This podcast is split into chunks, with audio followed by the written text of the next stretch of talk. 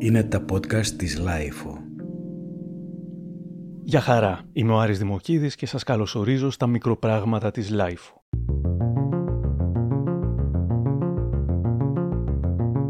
Σήμερα και καθώς ετοιμάζομαι για την πρεμιέρα της νέας σεζόν που θα γίνει το Σάββατο 16 Σεπτεμβρίου, παρουσιάζω ένα επεισόδιο που όταν πήρα τις συνεντεύξεις και ήταν κατά τη γνώμη μου τόσο ενδιαφέρουσες, σκέφτηκα πως κάποτε πρέπει να το κάνω. Είναι ένα επεισόδιο συνοδευτικό στη σκληρή αλήθεια για τον ηθοποιό Μηνά Χατζησάββα και σήμερα για πρώτη φορά θα ακούσουμε χωρίς περικοπές ολόκληρες τις συνεντεύξεις που μου έδωσαν για αυτόν ο τελευταίος του σύντροφος ηθοποιός Κώστας Φαλελάκης, η στενή του φίλη ηθοποιός Καριοφιλιά Καραμπέτη, η ηθοποιός Σμαράγδα Καρίδη, ο ηθοποιός και σκηνοθέτης Χριστόφορος Παπακαλιάτης. Θα ξεκινήσουμε με όσα μου είχε πει ο Κώστας Φαλελάκης. Βοήθησες πραγματικά και ε, φαντάζομαι το ξέρεις, αλλά ήθελα να σου το πω κι εγώ. Δεν είχα συνέστηση τότε ε, ε, για αυτό τον ηρωισμό που αναφέρεις. Μερικές φορές η ζωή διαλέγει να σε κάνει ήρωα ερήμην σου. Δηλαδή την επόμενη μέρα του θανάτου του, μη μπορώντας εγώ να πάρω το σώμα του και να το διαχειριστώ όπως ήθελε, αυτό ήταν κάτι που με εξόργησε απίστευτα. Δε. Η αλήθεια είναι ότι δεν είχα σκεφτεί ότι σε αυτή την κηδεία βρίσκονται κάμερες, ε, δημοσιογράφοι κλπ. Γιατί μπροστά μου και δίπλα μου και απέναντί μου και παντού έβλεπα όλους τους φίλους που είχαν παρελάσει όλα αυτά τα χρόνια, τα 25 που ζήσαμε με το Μινά, από το σπίτι μας, είχαν φάει στο τραπέζι μας, ε, είχαν μοιραστεί τόσες στιγμές, οπότε αισθανόμουν ότι μιλάω στην οικογένειά μου. Αλλά με ξεπέρασε η οργή μου και έτσι μίλησα. Δεν είχα, δεν είχα συνέστηση του τι μπορεί να προκαλέσει, θέλω να πω. Ήθελα να το βγάλω από μέσα μου. Να πάμε στην ε, αρχή των 25 ε, ετών. Πώς ε, γνωριστήκατε; Γνωριστήκαμε τη βραδιά της 31 Μαρτίου με 1η Απριλίου του 91. Δηλαδή ενδεχομένως να γνωριστήκαμε και πρωταπριλιά, οπότε ναι, ήταν ένα ψέμα. Στο, στο θέατρο που έπαιζε είχα πάει με ένα φίλο να δούμε μια παράσταση. Ο φίλος ο δικός μου ήταν και φίλος με το μήνα, εγώ το αγνοούσα. Και μετά την παράσταση μιλήσαμε, κάπου βγήκαμε και έτσι ξεκίνησαν όλα. Ένας έρωτας από την πρώτη ματιά ή σιγά σιγά; Τον είχα ερωτευτεί το 86 όταν τυχαία ε, είχα παρακολουθήσει την παράσταση στο ανοιχτό θέατρο Κρίμα που είναι πόρνη, μετά από ένα σημείωμα που είχε δημοσιεύσει η Μελίνα Μερκούρη στις εφημερίδες για αυτή την παράσταση, ότι την είδε εκείνες τις μέρες, ήταν προδιαγραφών ευρωπαϊκών και πολύ ενθουσιάστηκε. Και πήγα σε αυτό το άγνωστο για μένα θέατρο, το ανοιχτό, σε μια άγνωστη συνοικία στην Κίζη. Η παράσταση ξεκίναγε με τον ε, Τζοβάνι, το Μινά δηλαδή, ο οποίος εξομολογούνταν τον έρωτά του ε, για την αδελφή του στον πνευματικό του. Έχοντας επιλέξει σκηνοθεσία να έχει μια κίνηση αυτομαστιγώματος, χωρίς να έχει μαστίγιο. Έπαθα την πλάκα μου. Ε, δεν γνώριζα αυτόν τον ηθοποιό. Ε, εντυπωσιάστηκα πάρα πολύ. Όχι από τη δυνότητά του, από την ανθρωπιά του. Και καθώς κύλαγε το έργο, προσπαθούσα να καταλάβω τη μέθοδό του, το, τον τρόπο που το, που το χειρίζεται και κατέληξα στη μέση της παράστασης ότι δεν υπάρχει καμία μέθοδος. Έχουμε να κάνουμε με ένα εξαιρετικό άνθρωπο που αξίζει να περάσει στη ζωή σου μαζί του. Αυτό το σκέφτηκα ειλικρινά μέσα σε αυτή την παράσταση. Και μάλιστα κάποια στιγμή ε, που είχε μια απευθείας απεύθυνση στο κοινό, και που έτυχε το βλέμμα του εκείνη τη στιγμή να πέφτει σε μένα στην τέταρτη θέση που ήμουνα κάπου δεξιά από το κέντρο, ε, θεώρησα ότι ε, κατάλαβε τις σκέψεις μου και μου κόπηκε η αναπνοή. Τέλος πάντων, έφυγα ε, μεθυσμένος από αυτόν τον άνθρωπο, από αυτή την παράσταση. Τον είδα και την επόμενη χρονιά, δεν είχαμε μιλήσει ποτέ και συνέβη αυτό. Δηλαδή θέλω να πω προϋπήρξε ο έρωτας. Ε, όσο του να συναντηθούμε. Συνέβη το βράδυ εκείνο. Εγώ τότε ζούσα στα Χανιά, ήμουνα και σε ένα θεατρικό σχήμα που δεν υπάρχει πια, το Χανιώτικο Θεατρικό Εργαστήρι, που είχε ιδρύσει η Ελπίδα Μπραγουδάκη, η οποία επίσης δεν βρίσκεται στη ζωή. Και ανεβοκατεβαίναμε μέσα σε αυτό το μικρό διάστημα που μεσολάβησε μέχρι να μετακινηθώ. Πότε εγώ στην Αθήνα, αυτός μέρα παραμέρα, μάλιστα εκείνες τις, εκείνο τον καιρό εμείς γνωστήκαμε Απρίλιο και το Μάιο είχε μια παράσταση στο Μέγαρο που μόλις τότε είχε ανοίξει. Θα έκανε τον Ερήξατη σε ένα θέαμα που ετοίμαζε ο Μικρούτσικος στο Φουαγέ γιατί η αίθουσα δεν ήταν ακόμα έτοιμη. Τον Φάνατο Μικρούτσικο τον ήξερε πολύ καλά και τον εκτιμούσε και τον αγαπούσε. Ε, του είπε λοιπόν η παραστάση θα ήταν μέρα παραμέρα ότι έχει ξεκινήσει μια ιστορία με ένα παιδί στα Χανιά και μη με ζωρίσεις και πάρα πολύ γιατί εγώ θα ανεποκατεβαίνω. Του λέει και αν χάσεις, ε, αν δεν γίνει πτήση και δεν κάτι συμβεί, μπας περιπτώσει, αυτό λύσει το μόνο σου. Τέλος πάντων, ε, είχε τότε δύο πτήσεις, μία το πρωί, μία πρωινή που ερχόταν και την επόμενη μέρα το απόγευμα, μία απογευματινή στις 6, έφτανε οριακά από το ελληνικό που ήταν τότε το αεροδρόμιο, ε, στο Μέγαρο, Είχε μεγάλη αγωνία ο Μικρούτσικος, περίμενε στο, στη Βασιλή Σοφίας να τον δει να μπαίνει στο Μέγαρο για να δώσει ε, κουδούνια, για να ξεκινήσει η διαδικασία της παράστασης. Ε, και όταν αργότερα συναντηθήκαμε, όταν εγώ πια είχα μετακινηθεί στην Αθήνα, ε, γυρνώντας μου είπε «Εσύ ήσουν αλλιοπούστη που ανεποκατέβαινα εγώ ο άνθρωπος στις σκάλες του Μεγάρου καθόμουν σαν την πουτάνας στο, στη Βασιλή Σοφίας να το δω να μπαίνει. Χαλάλη σου, ρε φίλε, χαλάλη σου. Μπας περιπτώσει, ε, κάπως έτσι πορεύτηκε και κάποια στιγμή ο Μινάς έβαλε ένα θέμα ότι θα πρέπει να μετακινηθώ εγώ στην Αθήνα. Εγώ του λέω δεν, δεν ούτε είχα σκεφτεί, ούτε με ενδιέφερε η Αθήνα. Ε, ήμουνα και ένα και βασικός τέλεχος στο θέατρο που ήμουν εκεί στα Χανιά. Αυτός τότε, το, το φθινόπωρο, θα έπαιζε Άμλετ στο ανοιχτό θέατρο ε, θα έρθεις, ε, δεν μπορώ να έρθω, ε, θα έρθεις, δεν μπορώ να έρθω. Και κάποια στιγμή ε, μου ανακοινώνει ότι αφού δεν έρχεσαι εσύ, θα έρθω εγώ να ζήσω στα Χανιά. Και μάλιστα θα ειδοποιήσω εγκαίρως τον Μιχαηλίδη να βρει, να βρει ένα άλλο ηθοποιό να υποδηθεί τον Άμλετ. Εκεί κλονίστηκα. Άμλετ. Όνειρο ζωής για κάθε ηθοποιό. Εδώ είναι πολύ σοβαρό και αν και γνωριζόμασταν ουσιαστικά δύο μήνες, ε, πήρα την απόφαση να μετακινηθώ αφού πρώτα πάρω έγκριση από την Ελπίδα την Πραγουδάκη που ήταν και η θεατρική μου μητέρα. Αλλά με έναν τρόπο, επειδή είχα φύγει και πολύ νωρίς από το σπίτι μου, είχε πάρει και το ρόλο της κανονικής μητέρας. Της είπα ανοιχτά ότι συμβαίνει κάτι κοσμογονικό μέσα μου με αυτή την ιστορία και δεν μ' άφησε καν να συνεχίσω. Μου λέει φύγε, ζήστο, γιατί θα σε κυνηγάει σε όλη σου τη ζωή. Αφού είναι τόσο σημαντικό και μεγάλο όπως μου περιγράφεις. Ε, φύγα. Μάλιστα υπάρχει και ένα νόστιμο περιστατικό. Ο Μινάς περίμενε έξω από το χρονιωτικό θεατρικό εργαστήρι για αυτή την κουβέντα. Ε, βγήκα έξω κλαίγοντας, άρχισε να κλαίει κι αυτός. Έκλαιγα κι εγώ, έκλαιγε κι αυτός. Κάποια στιγμή του λέω: Εσύ γιατί κλε. Ε, μου λέει: Για να κλε, μάλλον δεν θα έρθεις. Του λέω: Πλέον γιατί θα έρθω; Πες το, μου λέει, και έχει πάει έχει σπάσει η καρδιά μου. Αυτό. Και έτσι ξεκίνησε. Και τελείωσε στις 30 Νοεμβρίου του 2015. Δεν τελείωσε, mm. δεν μπήκε σε άλλη βάση. Γιατί δεν τελειώνει αυτό.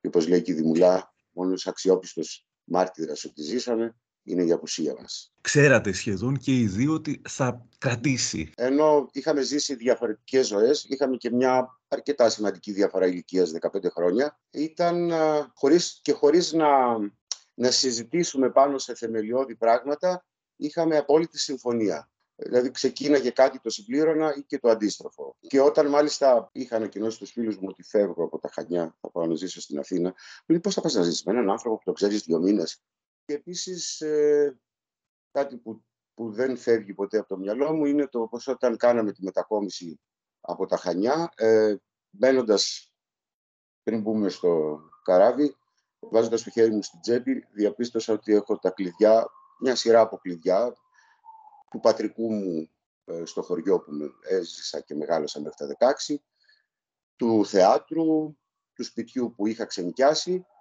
και του λέω μια στιγμή περίμενε, βγαίνω από την μπουκαπόρτα, πάω στο πλάι και τα πετάω στη θάλασσα. Δεν είχα καταλάβει ότι με ακολούθησε. Γυρίζω και τον βλέπω μπροστά μου. Μου λέει, τι έκανες; Ε, του λέω, τι αφού είδες, τι με ρωτάς; Ε, του λέω, πρόσεξε. Αυτό τώρα δεν έχει γυρισμό.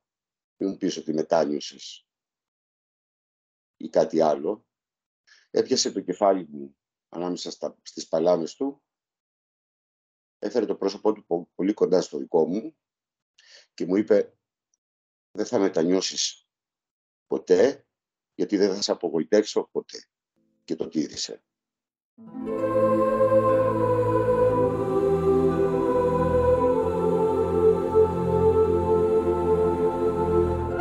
Ήταν λοιπόν ε, άνθρωπος των σχέσεων. Θα Ήταν άνθρωπος ε, του ανθρώπου εντός εισαγωγικών. Αυτό που θα τον χαρακτήριζε και εφαρμοζόταν σε όλες, του, σε όλες του τις πλευρές, είτε τις επαγγελματικές είτε τις προσωπικές, ήταν η ανιδιοτέλεια και η εντιμότητα. Αυτό το πράγμα δεν το έχω ξαναζήσει, δεν το έχω ξανασυναντήσει σε βαθμό τέτοιο. Τέτοια όμως χαρακτηριστικά έχει και η πολύ καλή του φίλη αυτή που τον ανάσαινε όταν έπαιζε μαζί του, η Καριοφλιά η Καραμπέτη. Ε, τέτοια χημεία και τέτοια ανάσαινε την αναπνοή του. Αυτά ήταν τα χαρακτηριστικά του. Το αντικείμενο της ζωής του ήταν ο άνθρωπος, τον οποίο του αφιερωνόταν, του δινόταν, τον εξέταζε, ίσδιε μέσα του, με τους όρους του άλλου ανθρώπου και δημιουργούσε πάντα ένα εφρόσινο κλίμα, είτε αυτό λεγόταν παρέα, είτε αυτό λεγόταν σχέση, είτε αυτό λεγόταν ε, πρόβα, είτε λεγόταν παράσταση, οτιδήποτε. Διασημότητα, πώς επέδρασε πάνω του, πώς την αντιμετώπιζε όταν ήρθε σε μεγάλη ηλικία; Ήρθε πολύ μετά και ε, η αλήθεια είναι τον δυσκόλεψε με την έννοια ότι πια δεν ήταν απαρατήρητος. Γελώντας βέβαια έλεγε ότι ε, αν κάτι, σε κάτι μου φάνηκε χρήσιμη είναι όταν περιμένω εκεί στην ουρά στην τράπεζα έρχεται κάποιος και μου λέει Ελάτε το περάστε κύριε Χαντσάβα ή κάπου αλλού σε κάποια υπηρεσία. Το, πώς το, λένε, το μεγαλύτερο εύσημό του ε, και το εννοώ αυτό που θα πω ήταν όταν στα φανάρια κάποιος, ε, πώς να τους πω, Ρωμά, του έλεγε «Είσαι πολύ καλό ηθοποιό εσύ». Καμάρωνε, ε, λες και είχε πάρει Όσκαρ. Ε, τα άλλα τα άκουγε και λίγο Βερεσέ. Είχε δουλέψει πάρα πολύ και με πολύ ανιδιοτέλεια, πιστεύοντας ακράδαντα στις συλλογικότητες και στη συλλογικότητα του θεάτρου. Το μεγάλο του κατόρθωμα ήταν το ελεύθερο θέατρο και η μεγάλη του πληγή ήταν το ότι αναγκάστηκε να φύγει όταν το ελεύθερο θέατρο ε, ακολούθησε, εντοπίστηκε σε ένα είδος θεάτρου που ήταν η επιθεώρηση και ο Μινάς διαφώνησε και έφυγε. Ήταν μια ομάδα πρωτοποριακή για την εποχή, συλλογική, όπου ε, είχε στόχους να διερευνήσει όλα τα είδη του θεάτρου και όλα τα είδη του λόγου. Ε, καθόταν η ομάδα και συνέγραπτε ένα έργο πάνω σε ένα θέμα. Με συλλογική σκηνοθεσία, εκεί ανάσανε. Και ήταν η κρυφή πληγή του που δεν μπόρεσε να παραμείνει σε αυτό το στόχο αυτή η ομάδα. Η πρώτη μεριμνά του στην πρόβα από την ανάγνωση κιόλας είναι να δημιουργήσει εφρόσινο κλίμα ανάμεσα στους συναδέλφους χωρίς στοχαστικότητες και ε, ότι κάνουμε κάτι σημαντικό, ότι είναι ένα παιχνίδι ας πούμε. Ε, νομίζω και οι ηθοποιοί που δούλεψαν μαζί του το θυμούνται καλά αυτό με τρυφερότητα. Στην, ε, στην περίφημη πολυκατοικία των ηθοποιών, θυμάστε, θυμάσαι πότε περίπου πήγατε; Αυτή την περίφημη πολυκατοικία των ηθοποιών ήρθαμε εμείς πρώτοι και φέραμε με έναν τρόπο, μιλώντας σε άλλους ηθοποιούς που έτυχε να θέλουν να αγοράσουν εκείνη την περίοδο σπίτι, οπότε ε, εγώ ας πούμε εκείνη την περίοδο έκανα ένα σύριαλ με τη Σμαράγδα την Καρύδη, ε, ήρθε η Σμαράγδα, ε, η Λέχου έκανε παρέα με την ε, Ναταλία τη Δραγούμη που ο Μινάς έπαιζε μαζί της στο Hitchcock Blonde, ε, οπότε σε ένα τραπέζι ήρθε, είδε και την άλλη μέρα ήρθε και αγόρασε. Θέλω να πω κάπως έτσι συνέβη. Εμείς ήρθαμε, το βρήκαμε το Μάιο του 2004 που ψάχναμε ένα μεγαλύτερο σπίτι να μετακινηθούμε από αυτό που ζούσαμε στην Κυψέλη που ήταν μικρό και επειδή τα οικονομικά είχαν πάει καλά και λόγω της τηλεόρασης εκείνη την περίοδο και όταν ήρθαμε σε αυτή την πολυκατοικία δεν κατοικούσε κανένας. Ήμασταν οι πρώτοι που έμειναν σε αυτή την πολυκατοικία η οποία είχε ολοκληρωθεί το 2003 το φθινόπωρο, το χειμώνα. Εμείς ήρθαμε τον Μάιο του 2004. Και κάπως έτσι μαζεύτηκαν. Βέβαια είναι μια πολύ μεγάλη πολυκατοικία. Έχει 50 διαμερίσματα ε, και ήρθαν 7-8 ηθοποιοί, ας πούμε. Αλλά επειδή τα φώτα της δημοσιότητας πέφτουν πάντα στους επώνυμους, ε, έχει χαρακτηριστεί η πολυκατοικία των ηθοποιών, ενώ αριθμητικά δεν έχει αυτή την ποσόστοση. Αναρωτιέμαι οι υπόλοιποι, οι μη ηθοποιοί, πώς ε, ένιωθαν που έβλεπαν τόσους ε, ε, ηθοποιούς και τόσους ε, διάσημους, γιατί ήταν και καλεσμένοι σας, δεν ήταν μόνο αυτοί που μένανε, να μπαινοβγαίνουν εκεί. Φαντάζομαι θα είχε πολύ ενδιαφέρον για αυτούς. Ο τρόπος που ζούσαμε με το Μινά και ο τρόπος που ζούσε ο, ο Μινάς ε, δεν είχε τίποτα σε στάση celebrity ή όπως θες πες το. Ε, ήμασταν κανονικοί άνθρωποι ε, με κανονικές συμπεριφορές. Οι άνθρωποι που μας τέριαζαν ε, γινόντουσαν αμέσως οικοί. Κατά συνέπεια και οι υπόλοιποι κάτοικοι αυτής της πολυκατοικίας που δεν ήταν θεατρικοί και που γνωριστήκαμε εδώ, ε, έγιναν πολύ φίλοι μας και εξακολουθούν να είναι δικοί μου ε, μέσα σε όλα αυτά τα χρόνια. Μένεις, μένεις εκεί, δεν είναι; Μένω και θεωρώ ότι είναι πατρίδα μου αυτό το σπίτι το οποίο το φτιάξαμε με πολύ κέφι, με πολύ μεράκι, να είναι ανοιχτό και, ε, και πάντα ήταν ανοιχτό και εξακολουθεί να είναι ανοιχτό. Λόγω βέβαια της καραντίνας ε, δεν είναι λιγότερο πια, αλλά μπορώ να σου πω ότι μέσα στη βδομάδα είναι ζήτημα αν μέναμε δύο, δύο βράδια εντελώς μόνοι. Πάντα κά, κάποιοι θα ήταν εδώ. Μας άρεσε και τους άρεσε και περνάγαμε πολύ ωραία. Και ήταν φτιαγμένο με τέτοιο τρόπο που να μην χρειάζεται και πολύ φροντίδα και, και επειδή δεν ήμασταν και πολύ σχολαστικοί, μας άρεσε να μπαινοβγαίνει κόσμος εδώ μέσα. Και μου αρέσει και εμένα. Γιατί ε, όπως το... λέει Δημόκριτος, δύο ανεόρταστος, μακρά οδός απαντόκευτος. Mm, μαγειρεύεις κιόλας πολύ ωραία. Ε, είναι μια δεξιότητα που εξελίχθηκε μέσα στα χρόνια. Εγώ δεν μαγείρευα καθόλου και, δεν, και αντιλαμβανόμουν και την τροφή σαν κάτι που πρέπει να το φας για να σε κρατήσει στη ζωή. Δηλαδή δεν είχε διαβαθμίσεις ποιότητας για μένα. Κάτι πρέπει να φας για να κρατηθείς. Ε, ο Μινάς ήταν και κοιλιόδουλος και καλοφαγάς. Ε, με μίλησε σε αυτό, ειδικά όταν ήρθαμε σε αυτό το σπίτι που ήταν και πιο άνετο και πιο εξοπλισμένο και που μας άρεσε να μένουμε και να έρχεται και κόσμος, σιγά σιγά εξελίχθηκε και σε μια δεξιότητα που ο προορισμός της ήταν να του προσφέρω ευχαριστήσεις και έτσι εν πολλής το σπίτι είχε έναν ηθοποιό και πολύ καλό, δεν χρειαζόταν δεύτερο. Χρειαζόταν μια άλλη δεξιότητα και του έδινε πολύ χαρά. Έδινε χαρά και στους υπόλοιπους και καμάρωνε για μένα ο Μινάς. Και αυτό μου δίνει επίσης εμένα μεγάλη χαρά.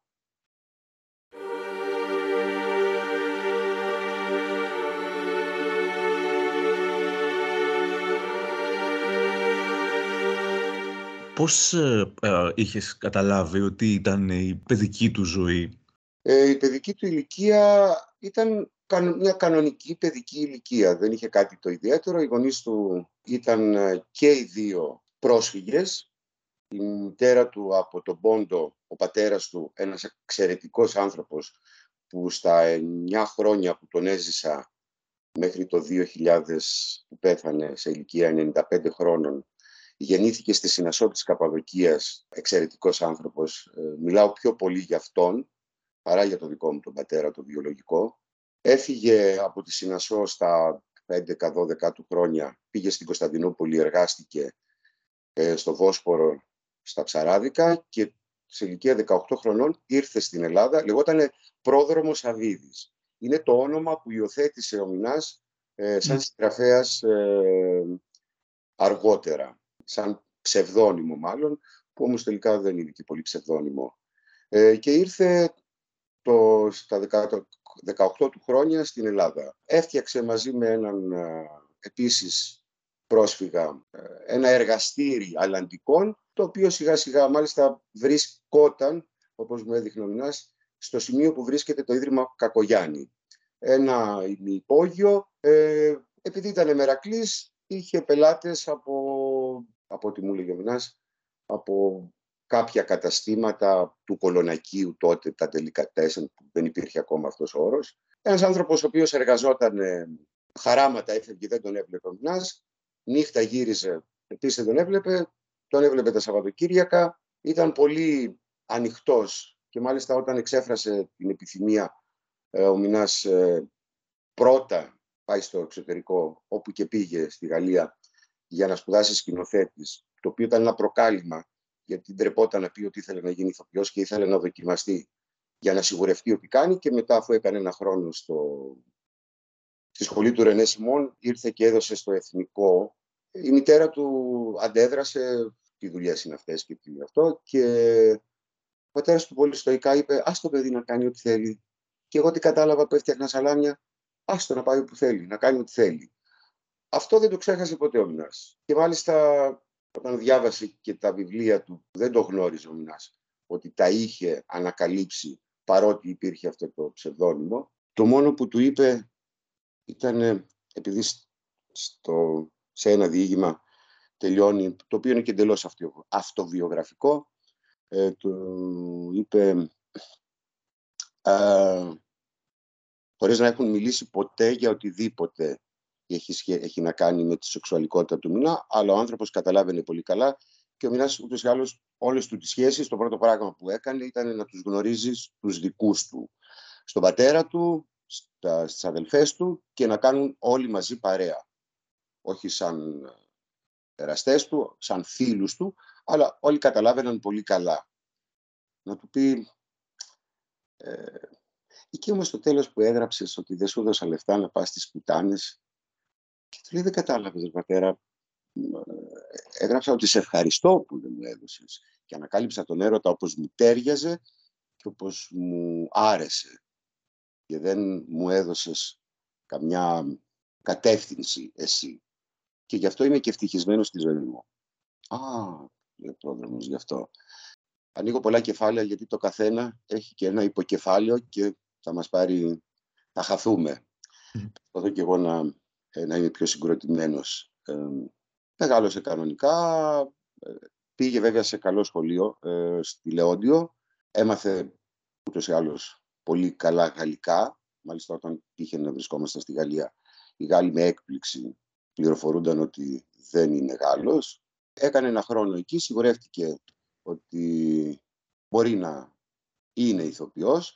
Τα είχε πάει εξαιρετικά από ό,τι μου έλεγε στη σχολή. Μάλιστα ο Ρενέ Σιμών που δεν μπορούσε να προφέρει όλο αυτό το περίεργο όνομα που είχε Χατζη Σάβας, τον έλεγε Σαβά και μάλιστα το εύσημο το που με καμάρι που διηγόταν ο Μινάς ήταν ότι ερχόταν, που έλεγε «Έλα Σαβά, σήκω να δείξεις τους Γάλλους πώς παίζεις το Μολιέρος». Τέλος πάντων έφυγε από εκεί, έδωσε εξετάσει το Εθνικό, Κριτική Επιτροπή πρόεδρος ο Χόρν, Χατζιαργύρη, Φιλιππίδης, Χαλκούση κλπ. Αυτός μέχρι τότε όμως δεν είχε παίξει στα, γαλλικά, στα ελληνικά, είχε παίξει στα γαλλικά. Βρήκε λοιπόν την ελληνική μετάφραση σε ένα κομμάτι, σε ένα μονόλογο που τον, που τον έκανε πολύ καλά στη σχολή του Σιμόν, τον Όσιπ από, τους, ε, από τον επιθεωρητή του Γκόγκολ. Είχε τρομακτικό τρακ, τον ε, υποδέχτηκε ο, ο Χορν.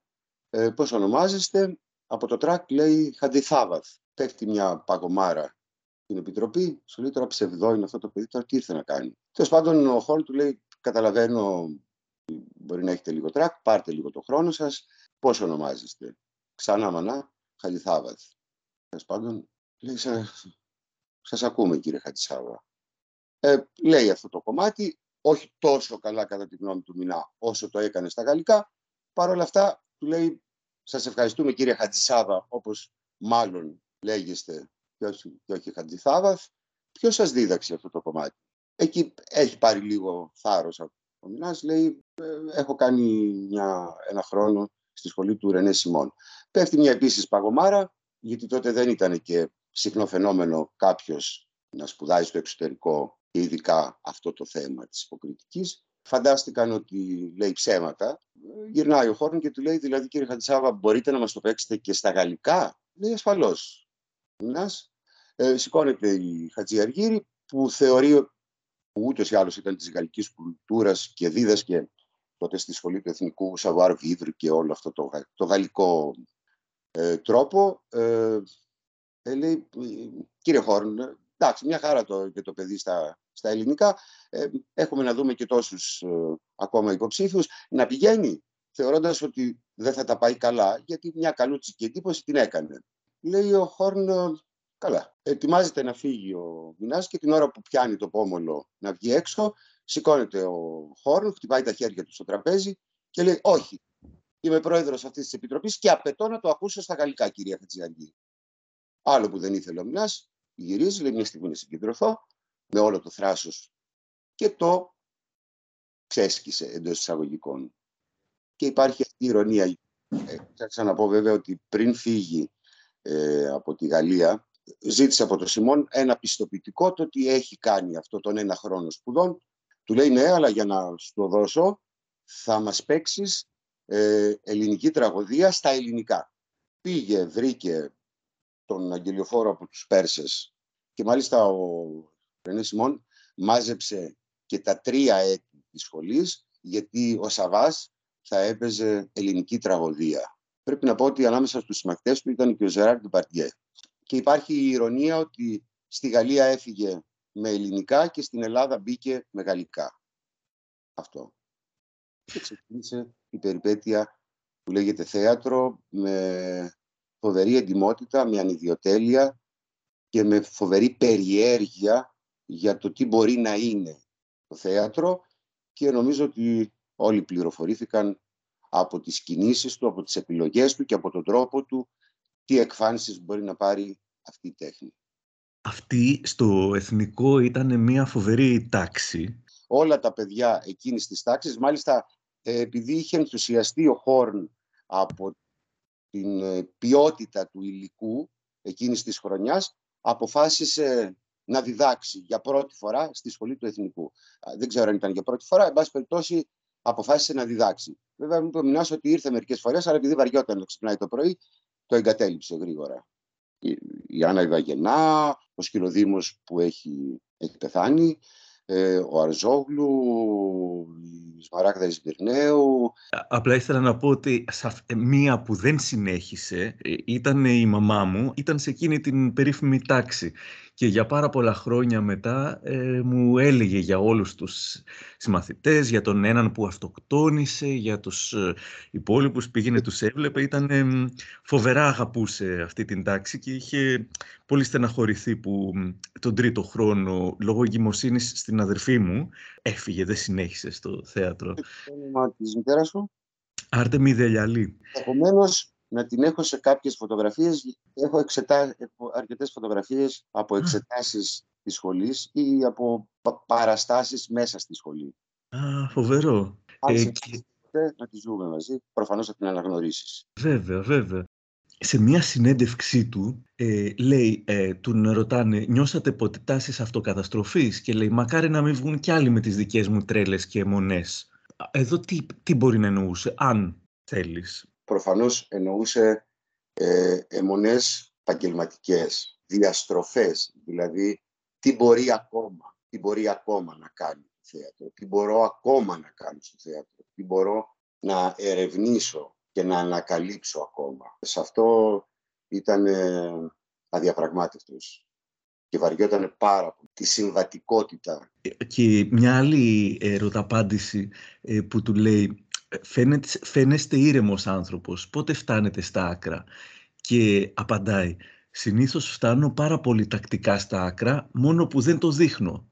Όταν το δείξω γίνεται μεγάλος πανικός, αλλά γενικώς έχω υπομονή. Δείχνω κατανόηση για τους γύρω μου, κάτι που πολλές φορές μου δημιουργεί πιέσεις. Ε, στα 25 χρόνια, δύο-τρεις φορές τον είδα εκτός εαυτού που τρόμαξα. Είχε απίστευτη υπομονή. Ε, θεωρούσε ότι μπορεί να φταίει για το οτιδήποτε, τόσο ενοχικός, αφού εξαντλούσε αυτό το περιθώριο, μπορούσε να εκραγεί. Όταν όμως γινόταν η έκρηξη, σέβερνε ο διάολος. Πραγματικά δεν αναγνώριζα αυτόν τον άνθρωπο. Είχε όμως απίστευτη υπομονή και μπορώ να πω ότι στα 25 χρόνια να γίνει δύο-τρεις φορές αυτό. Ε, αυτό το πράγμα το ότι δεν εξωτερήκευε ας πούμε τον, το θυμό του παρά μόνο όταν έφτανε στα άκρα που δεν έφτανε σχεδόν ποτέ ε, που λέει ότι του δημιουργούσε πιέσεις αυτό μπορεί να, ας πούμε, να επιβάρυνε και την υγεία του εννοώ το ότι...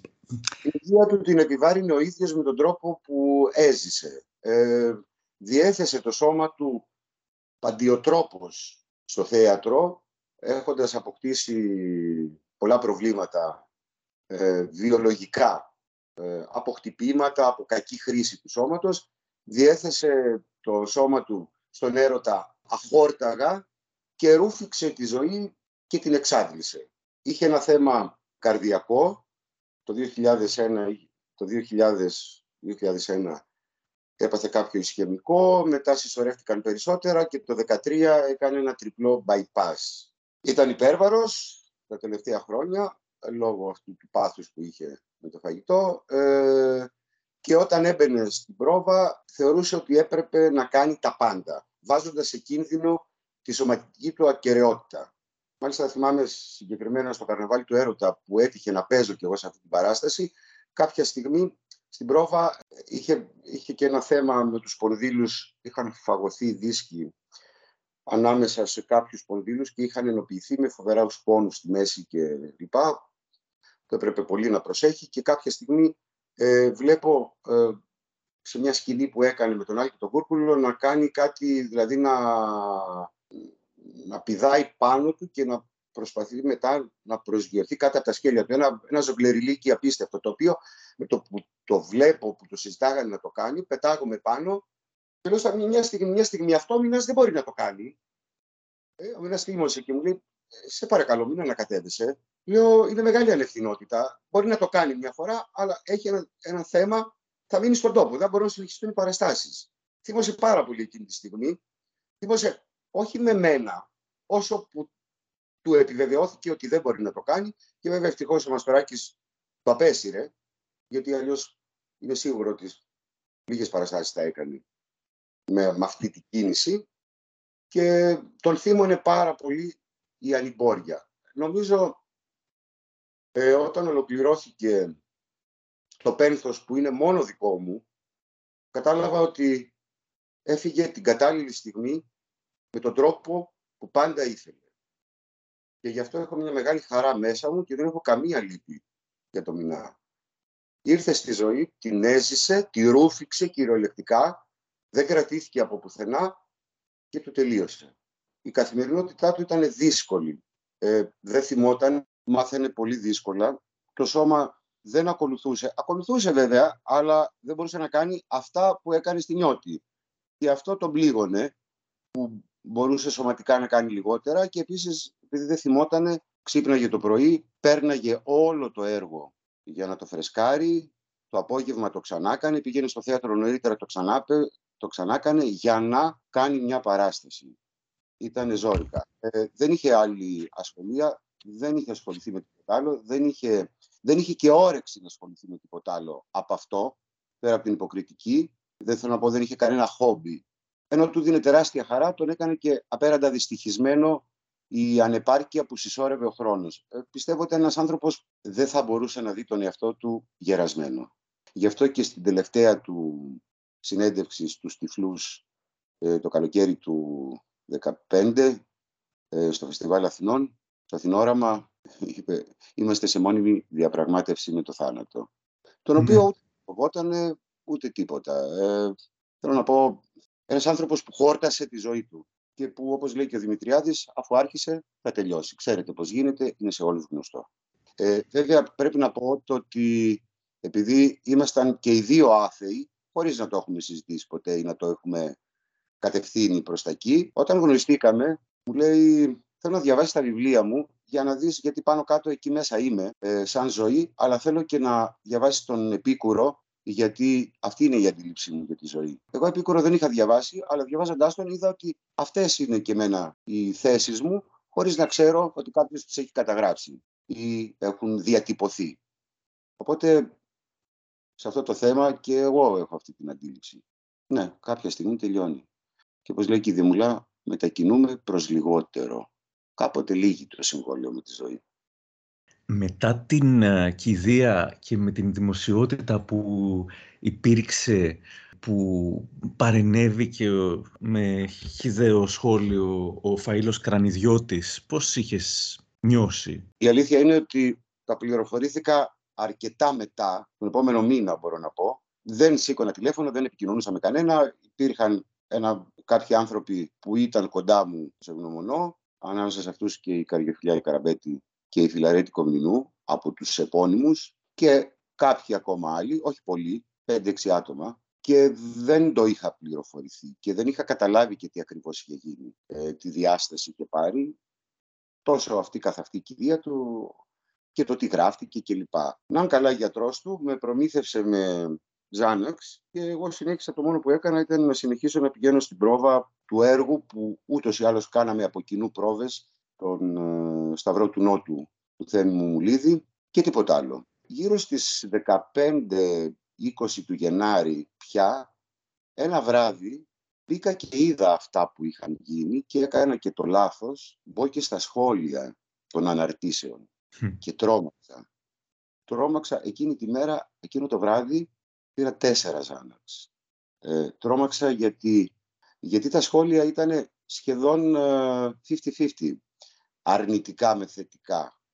Αλλά τα αρνητικά είχαν ένα κανιβαλισμό του τύπου που στάρα θα σε παλουκώσουμε στο Σύνταγμα. Και λέω, κάτσε τώρα αυτός μπορεί να είναι και ο γείτονάς μου. Μπορεί να είναι ο ψιλικατζής μου απέναντι. Μπορεί να είναι ο μανάβης μου στη γειτονιά που έχουμε οικειότητα. Και πραγματικά τρόμαξε αυτό.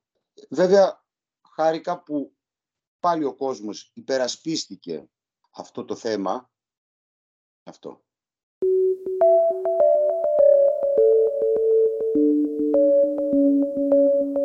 Πώς ένιωσες όταν ψηφίστηκε τελικά το Σύμφωνο Συμβίωσης Ήμουνα στη Βουλή εκείνο το βράδυ γιατί ήθελα να το ακούσει από τα αυτιά μου. Ε, το προσδοκούσαμε πολύ. Εμένα με ταλαιπώρησε πάρα πολύ που δεν το προλάβαμε. Με το σπίτι αυτό ας πούμε, που μένω, το οποίο από κοινού αγοράσαμε καθότι τα οικονομικά μας ήταν κοινά, ήταν στο όνομα του Μινά. Κατά συνέπεια έπρεπε να πληρώσω φόρο κληρονομιάς για το σπίτι το δικό μου. Και η αλήθεια είναι το και δεν ήταν και λίγα, ήταν 30 χιλιάρικα.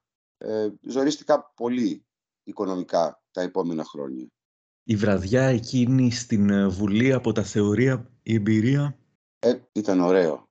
Ήταν όμορφο. Ήταν όμορφο που συνέβη. Κάτι που περιμέναμε και προστοκούσαμε. Και το χάρηκα και εγώ και νομίζω το χάρηκε και αυτός. Δεν πιστεύω καθόλου στη μεταφυσική, αλλά ε, η σύνδεσή μας δεν έχει τελειώσει και πολύ συχνά, ε, όχι πολύ συχνά, συνέχεια αναφέρομαι, λογοδοτώ μάλλον, στις αρχές μας ε, και νομίζω ότι σε, σε, μια από τις τελευταίες συνεντεύξεις ε, είπε, νομίζω σε αυτή του Αθηνοράματος, ότι ένα, το μόνο πράγμα που με λυπεί είναι το, για αυτά που θα γίνουν και δεν θα είμαι. Για τα ωραία και καλά πράγματα που θα γίνουν και δεν θα μπορώ να τα παρακολουθήσω. Να τα ζήσω μετά τον θάνατό του βραβεύτηκε στα βραβεία της Ελληνικής Ακαδημίας Κινηματογράφου και πήρες εσύ το βραβείο. Θα ήθελες να μου μιλήσεις λίγο γι' αυτό; Ναι, τι κρίμα σε αυτή την ταινία που πραγματικά ήταν πολύ καλός ε, και μάλιστα έχει και ιδιαίτερη σημασία να πω ότι το θέμα που τον, μπορούσε να τον εξοργήσει στην καθημερινότητα ήταν ο ρατσισμός και ο εθνικισμός. Ε, όταν μιλούσαν μειωτικά για κάποιους ανθρώπους για τους τσιγκάνους ας πούμε, για τους πρόσφυγες, ε, αγαπούσε πάρα πολύ τους πρόσφυγες και είχε κάνει πολλά για αυτούς χωρίς να φαίνονται ή να διαφημίζονται. Τον θύμωνε πάρα πολύ και του έδωσε ο Παπακαλιάτης ένα τέτοιο ρόλο και πιστεύω τον διαχειρίστηκε ε, με πολύ ανθρωπιά. Ε, αισθανόμουν ότι αυτό το βραβείο ήταν βαρύ στα χέρια μου. Ε, το είπα κιόλας, δεν εννοούσα που ήταν και λίγο βαρύ από βάρος αντικειμενικό,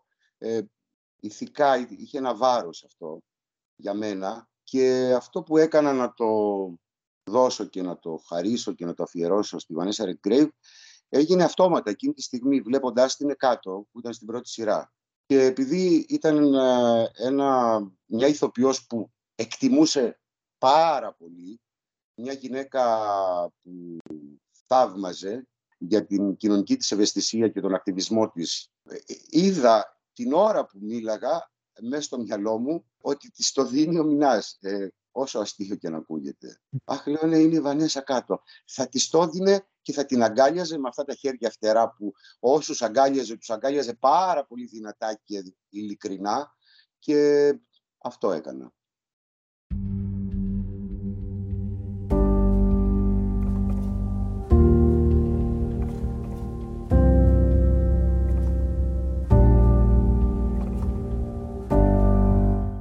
Ήταν ο Κώστας Φαλελάκης και στη συνέχεια θα ακούσουμε όσα μου είπε για τον Μινά Χατζησάβα, η στενή του φίλη, ηθοποιός Καριοφιλιά Καραμπέτη.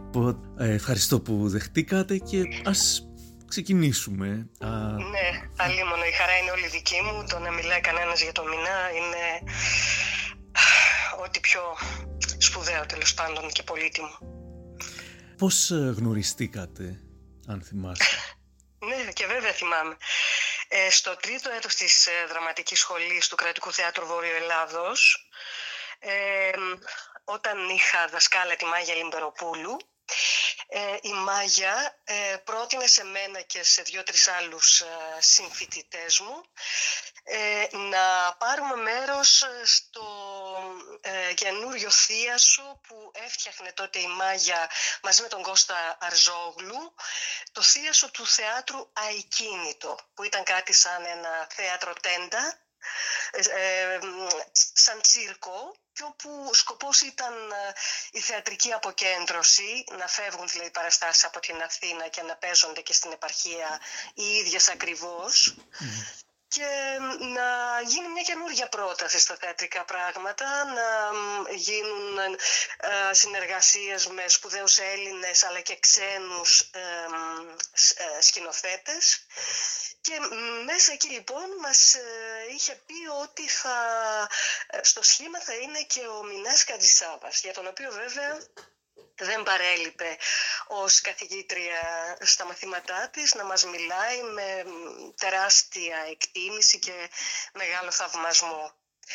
Ε, ήταν λοιπόν στη Θεσσαλονίκη μια μέρα που ήμασταν με τη Μάγια μέσα σε ένα αυτοκίνητο και είδαμε το Μινά στο δρόμο, είχε ανέβει για κάποιο λόγο στη Θεσσαλονίκη και μιλήσαμε και μας σύστησε και βέβαια το πρώτο πράγμα που θυμάμαι, εκείνος έξω από το αυτοκίνητο εμείς μέσα, ήταν αυτά τα τεράστια μάτια, αυτά τα έκπληκτα, χαμογελαστά, πεντακάθαρα μάτια και τα πειράγματά του, έτσι, μια παιδικότητα έντονη που εξέπεμπε ήδη από την πρώτη στιγμή, χωρίς να σε ξέρει, είχε έναν ενθουσιασμό για τα πράγματα και επειδή ε, ήξερε βεβαίως και εκείνος ότι θα είμαι και εγώ στο σχήμα ε, είπαμε και οι δύο το πόσο πολύ ανυπομονούσαμε να αρχίσουμε τις πρόβες με τον Γιώργο Σεβαστίκογλου που θα, και θα κάναμε το έργο «Η Αλοπαρμένη» με όμικρον γιώτα τον Μίτλετον και Ρόουλεϊ. Ε, αυτή ήταν η πρώτη συνάντηση και η συνεργασία που θα ξεκίνησε λίγο μετά θα κρατούσε πολλά πολλά χρόνια.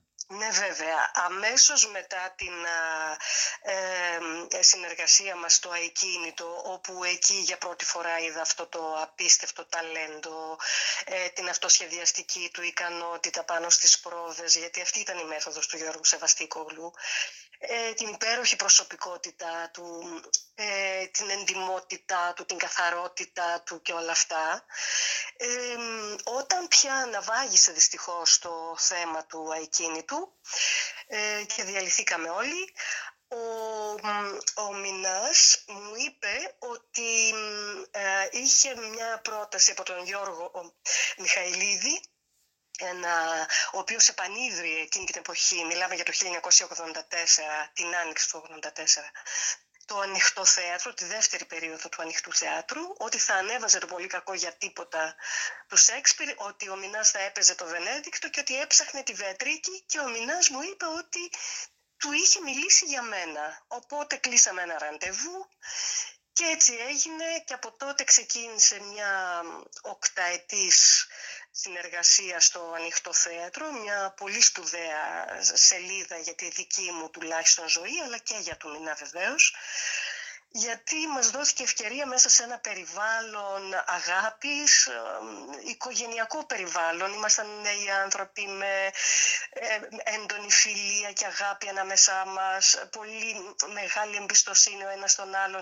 Και με το Μηνά παίξαμε ε, πολλά ζευγάρια όλων των ειδών σε πολλά έργα, από το, εκτός από το πολύ κακό για τίποτα που ήταν το πρώτο μας, ε, ένα αιμομικτικό ζευγάρι ε, αδέρφια στο κρίμα που είναι πόρνη του Τζον Φορντ, ε, τη Λούλου του Βέντεκιντ, ε, τις τρεις αδελφές που παίξαμε Μάσα Βερσίνιν, την Ανθή του Αντρέγιεφ, τους, τον Πελεκάνο του Στρίντμπεργκ και την τρικυμία του, του Σέξπιρ και τον Άμλετ βέβαια όπου εκείνος έκανε τον Άμλετ και εγώ ε, την ε, Γερτρούδη. Ακριβώς επειδή δεν υπήρχε κανένα ίχνος ανταγωνισμού, μαθαίναμε να την ανάσα ο ένας του άλλου και το πώς χτίζεται η σχέση ανάμεσα σε δύο ρόλους, σε δύο σκηνικά πρόσωπα και με αυτό με τεράστια πίστη, με αλληλοεκτίμηση, με σεβασμό, σπάνιο, ε, σπάνια προσόντα. Δηλαδή ε, ε, είναι από τις πιο σημαντικές και τις πιο αγαπημένες αναμνήσεις και επιρροές που είχα στη ζωή μου. Μετά λοιπόν συναντηθήκαμε αρκετά χρόνια μετά. Στο μεταξύ όμως ε, διατηρήσαμε τη φιλία μας, δηλαδή και βλεπόμασταν και βγαίναμε έξω, βλέπαμε ταινίες, θέατρο, τρώγαμε, πηγαίναμε διακοπές μαζί κτλ.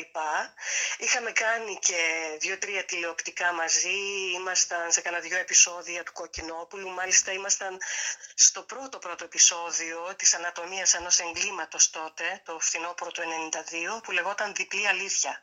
Και ήμασταν και στο «Η αγάπη άργησε μια μέρα» του, της Λιλής Ζωγράφου σε σκηνοθεσία του Κουτσομίτη, αλλά εκεί δεν είχαμε κοινές ε, σκηνές, δυστυχώς. Ε, αργότερα λοιπόν πια, ε, το 2005, βρισκόμαστε για τις σκηνές από ένα γάμο του Μπέργκμαν σε σκηνοθεσία της Νικέτης Κοντούρη και στα εγκλήματα και εγκλήματα του Στρίνμπεργκ και στο Εθνικό Θέατρο πια στον Ηρακλή Μενόμενο σε σκηνοθεσία του Μιχαήλ Μαρμαρινού και στην, ε, ε, στην Βιέννη Εναυλίδη και στον Αγαμέντονα σε περιοδία ε, οι δύο τελευταίες παραστάσεις όπου εκείνος έκανε τον Αγαμέμνονα και εγώ την Κλητεμνίστρα στην τελευταία που ήταν και η τελευταία φορά που παίξαμε τελικά. Ε, εκεί, σε αυτήν την τελευταία μας συνάν, καλλιτεχνική συνάντηση, είχε συμβεί και ένα γεγονός το οποίο το έχω ξαναπεί αλλά θα το λέω και θα το ξαναλέω γιατί είναι ίσως αυτό που δείχνει περισσότερο από οτιδήποτε άλλο θα μπορούσε να πει κανένας ε, το τι είδους άνθρωπος ήταν ο Μινάς. Δηλαδή, λίγο πριν από την πρεμιέρα είχε πάθει ε, ένα καρδιακό επεισόδιο, γιατί είχε πάντα προβλήματα με την καρδιά του τα τελευταία χρόνια. Σταμάτησε την πρόβα, πήγε στο νοσοκομείο. Οι γιατροί του είπαν ότι θα έπρεπε να σταματήσει αμέσως τις πρόβες για να υποβληθεί σε επέμβαση. Αλλά εκείνος, για να μην μείνουμε άνεργοι εμείς οι συνάδελφοί του, προτίμησε να αναβάλει την εγχείρηση για τρεις περίπου μήνες, έκανε όλη την περιοδία, πολύ δύσκολες συνθήκες τώρα, καταλαβαίνετε, και εγχειρίστηκε πια αρχές Οκτωβρίου όταν είχαμε τελειώσει. Ε, αυτό ε, τα δείχνει όλα. Πόσο δηλαδή έβαζε πάνω απ' όλα τους άλλους πάνω από τον εαυτό του. Τους άλλους και το θέατρο βέβαια. Ναι, ναι, ναι, φυσικά. Αλλά εν προκειμένου ε, ήταν για να μην χάσουν οι συνάδελφοί του το, μερο, το μεροκάματό τους, να μην γίνει ο ίδιος αφορμή, να γίνει κάτι τέτοιο. Ναι, ναι, ναι. Ρίσκαρε την ίδια του τη ζωή δηλαδή. Αυτό πραγματικά ήταν δεν ξέρω πώς να το χαρακτηρίσω. Πολύ, πολύ μεγάλο πράγμα. Δεν, δεν το κάνει κανένας αυτό. Εγώ δεν θα το έκανα, ας πούμε. Ναι. Ε, οπότε νομίζω ότι είχα διαβάσει και στη συνέντευξή του και είχα την αίσθηση χωρίς να τον έχω γνωρίσει πως όντως έβαζε πολλές φορές τους άλλους πάνω από τον εαυτό του και αυτό τον ε, δυσκόλευε ε, ε, ουσιαστικά αλλά το προτιμούσε. Ναι, σπάνια έβλεπες το μήνα θυμωμένο. Ε, είχε τεράστια υπομονή, ε, τεράστια ευγένεια, άκουγε συνέχεια δηλαδή ε, τις απόψεις του άλλου, ε, το, τη δική του θέση και ματιά πάνω στα πράγματα και όταν όμως έφτανε πραγματικά στο σημείο να θυμώσει, τότε ήταν κάτι το απίστευτο. Δηλαδή τότε μιλούσε έξω από τα δόντια με απίστευτη ειλικρίνεια γιατί υπερασπιζόταν το δίκιο του. Ε, ήξερε δηλαδή ότι εκείνη τη στιγμή αυτό που λέει και πιστεύει ο ίδιος αυτό είναι το σωστό και ότι ε, πρέπει επιτέλους να το ακούσεις αυτό το πράγμα. Ε, είχε μια απίστευτη αίσθηση δικαιοσύνης. Ε, δηλαδή θύμωνε τρομερά με την αδικία όχι μόνο στα θέματα της ζωής αλλά και στις τέχνης γιατί α, έχοντας κάνει χρόνια ένα θέατρο έτσι πιο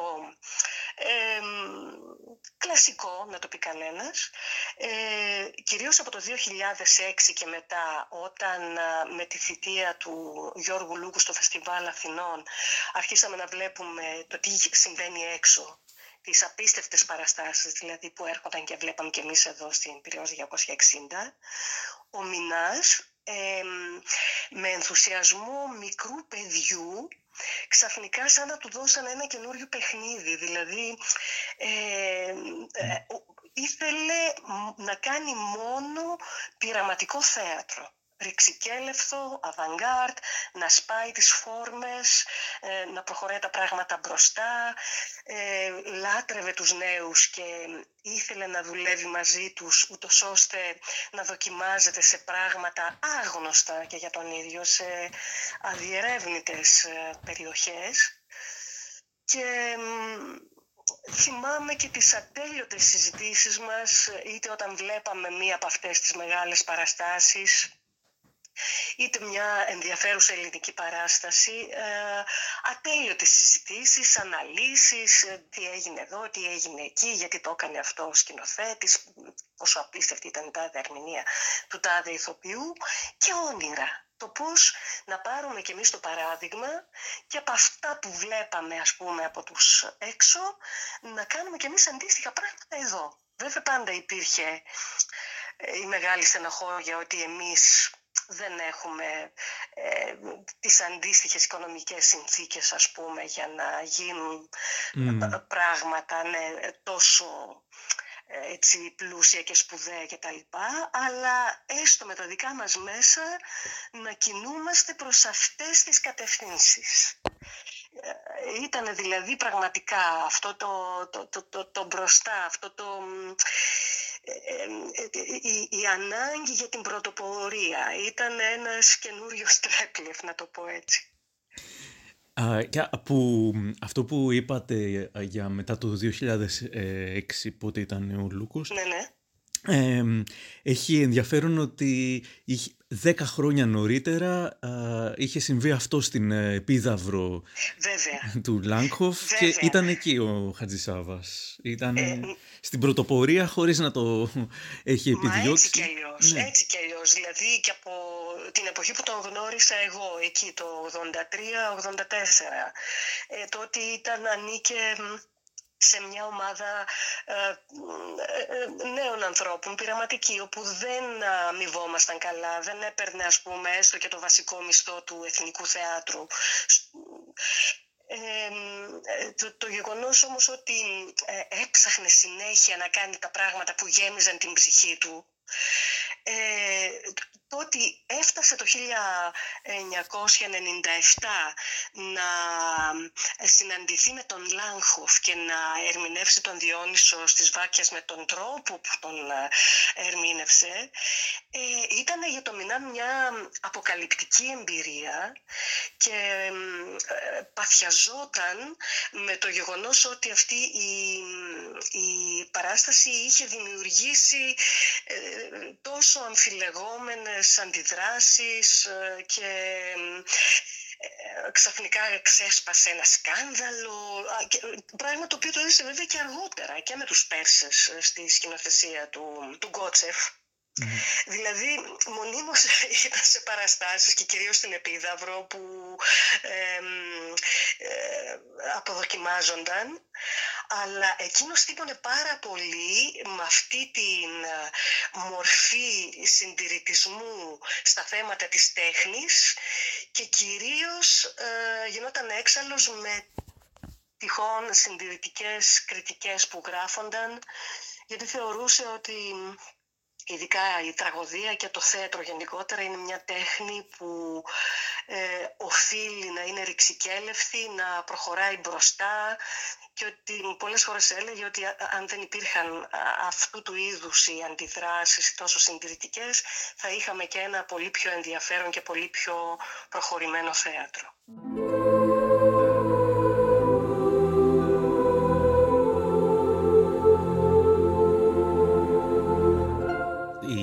Είδηση του θανάτου του, σε τι φάση σας βρήκε; Αυτό Αν τώρα θέλετε. το θυμάμαι και πραγματικά ήταν η πιο σκληρή περίοδος της ζωής μου γιατί ήρθε ε, μία εβδομάδα ακριβώς μετά το, την απώλεια της μητέρας μου. Ναι, στις 16 Νοεμβρίου δηλαδή του 2015 έφυγε η μητέρα μου και ακριβώς μία εβδομάδα μετά χτύπησε το τηλέφωνο ήταν η Νικέτη Κοντούρη και μου είπε ότι ο Μινάς έπαθε εγκεφαλικό. Ε, και μάλιστα μου είπε ότι αυτό είχε συμβεί από το πρωί. Εγώ αμέσως τηλεφώνησα στον Κώστα, του λέω τι έγινε και δεν με πήρε στο τηλέφωνο και μου λέει ε, βίωσες μόλις μια απώλεια, θα αντέξεις να διαχειριστείς και μια δεύτερη. Του λέω τι είναι αυτά που λες. Τέλος πάντων πήγα αμέσως στο σπίτι, ε, ζήσαμε άλλη μια εβδομάδα μεγάλης έτσι αναμονής, απελπισίας και ελπίδας ταυτόχρονα μήπως συμβεί κάποιο θαύμα αν και ξέραμε πόσο δύσκολα ήταν τα πράγματα. Εκείνη την εποχή έκανα πρόβες με τον Γιάννη Κουβαρδά στο Εθνικό Θέατρο, στο Ριχάρδο τον Τρίτο και για άλλη μια φορά το θέατρο ήταν αυτό που με κράτησε όρθια. Ε, μετά ήμουν, ήμουν δίπλα στον Κώστα συνέχεια και εκείνη την ημέρα την απίστευτη της πολιτικής του κηδείας και όλα, εκείνα, και όλα τα χρόνια που ακολούθησαν γιατί είμαστε πια μια οικογένεια με τον Κώστα και αντικατέστησε μέσα στην καρδιά μου. Υπήρχε και εκείνος φυσικά όλα αυτά τα χρόνια, από το 1991 που ξεκινούσε η σχέση τους και όσο ήμασταν ακόμα στο ανοιχτό θέατρο, μάλιστα ο Κώστας ερχόμενος τότε από τα Χανιά είχε παίξει και στον Άμλετ, οπότε γνωριζόμασταν καλά και κάναμε πάρα πολύ παρέα. Ε,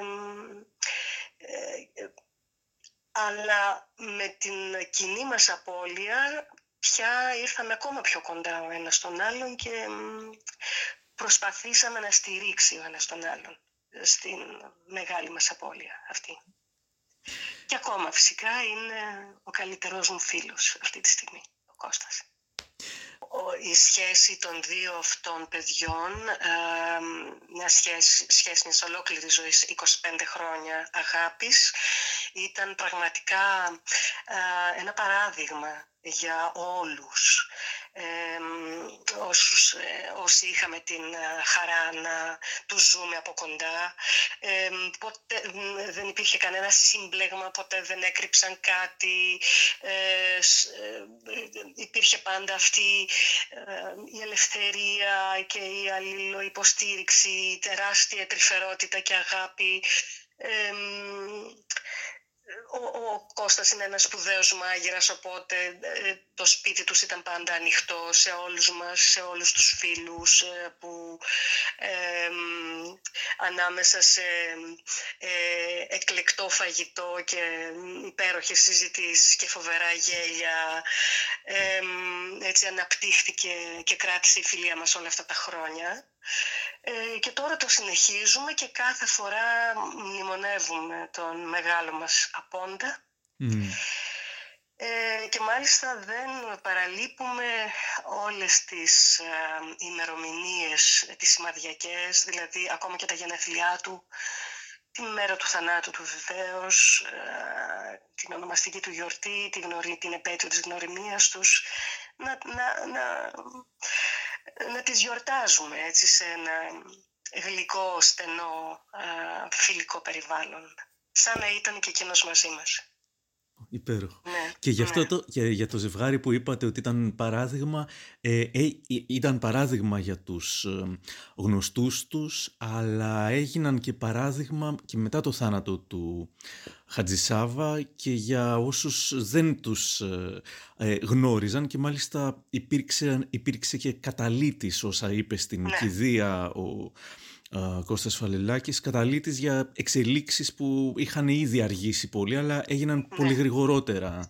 Ε, είναι γνωστά όλα αυτά, έχουν γραφτεί, έχουν ξαναγραφτεί, τα έχει πει και ο Κώστας έτσι με, μεγάλο, με μεγάλη ειλικρίνεια και θάρρος και εκείνη την ημέρα που μίλησε ο ίδιος τόσο συγκλονιστικά στην κηδεία του Μινά, αλλά και ε, αυτά που γράφτηκαν. Ε, ε, ήταν θέμα ημερών, δηλαδή μετά από λίγο ε, υπογράφτηκε το Σύμφωνο Συμβίωσης. Και πιστεύω ότι η ιστορία αυτού του ζευγαριού κατά κάποιο τρόπο υπήρξε καταλητική και ως προς το να επισπευστούν, αν μη τι άλλο, οι διαδικασίες τέλος πάντων της υπογραφής.